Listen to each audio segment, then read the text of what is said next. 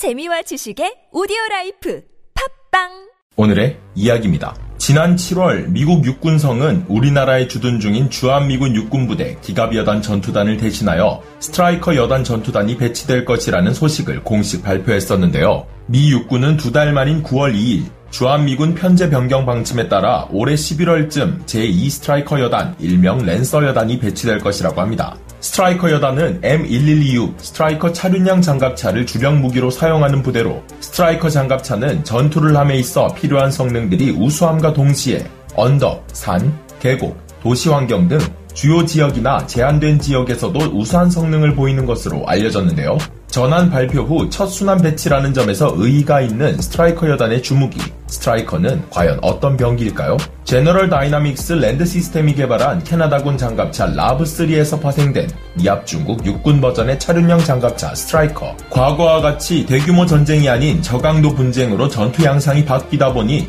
미국은 수송기로 손쉽게 수송이 가능한 장갑 차량이 필요했는데요. 결국 미 육군은 사업을 시작하게 되었고 초기에 제시한 경량 장갑차 요구 조건에는 베이스 5.8톤의 전투화 상태에서 9톤을 넘지 않아야 하며 전개했을 때 항속거리 300마일 유지, 40마일 per hour로 달릴 수 있어야 한다는 조건을 내걸었습니다. 이에 사업에 참여한 모든 국가와 업체들은 각자 다른 차량과 방식을 제시하게 되는데요. General Dynamics는 캐나다 현용의 LAV3, Cadillac은 XM117 ASV, AM 제너럴은 M1114 장갑 험비의 추가 도입, 유나이티드 디펜스는 MGS 체계는 공수전차인 M8 뷰포드에 적용하고 MVTR을 MC 등의 용도로 사용하며 기존의 수송 임무는 M113A3로 할 것을 주장했는데요. 이외에도 프랑스에서는 VAB, 독일에서는 TPz 푹스원 장갑차, 터키에서는 M113을 내놓기도 했습니다. 결국 제너럴 다이나믹스의 제안이 채택되면서 탄생한 스트라이커는 도널드 럼스펠드 국방장관이 주장하던 가볍고 신속한 군대의 개념에 부합하게 만들어졌고 C5로 7대, C17로 4대, C130으로 한 대, CH53과 외부 sling을 연결해서 한 대를 수송할 수 있게 되었다고 하는데요.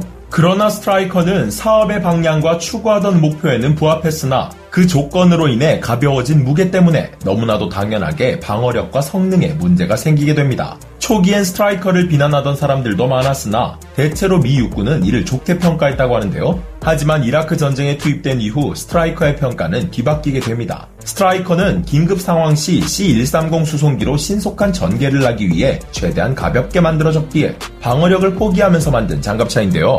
기관 총탄을 간신히 막아내는 방어력이었던 스트라이커는 피아 식별이 안 되는 민간인들이 쏘는 RPG와 지뢰, 급조 폭발물에 속수무책 당할 수밖에 없었습니다. 결국 스트라이커의 파편 방지 liner와 slat armor를 장착 하면서 겨우 버틸 수 있게 만들었으나 이번엔 IED 공격이 문제였는데요. 계속된 적군의 공격에 미 육군 장병들은 스트라이커를 거리끼기까지 했다고 합니다. 이런 문제 외에도 사막 도색을 금지시키는 바람에 적군의 눈에 더욱 띄기 쉬웠던 스트라이커. 이런 성과 덕분인지 스트라이커 장갑차를 구매하려고 했던 이스라엘군은 계획을 전면 수정하기도 했다고 하네요. 스트라이커와 관련된 악플이 계속 달리자 미 육군은 이라크 내의 스트라이커 운용부대 피드백을 모아 공개하며 강력 대응에 나서게 됩니다. 운용부대 장병들의 평가에 따르면 스트라이커가 M2 브래들리보다 생존성과 임무 달성률에서 모두 앞선다. slat armor를 장착하여 RPG 대응도 확실하다는 평가를 보였으며 IED와 관련해서도 스트라이커가 IED에 대해 높은 방어력을 보여준다고 결론을 내렸는데요. 어느 누가 거짓을 말하고 있는지 진실은 저 멀리에 있는 듯합니다.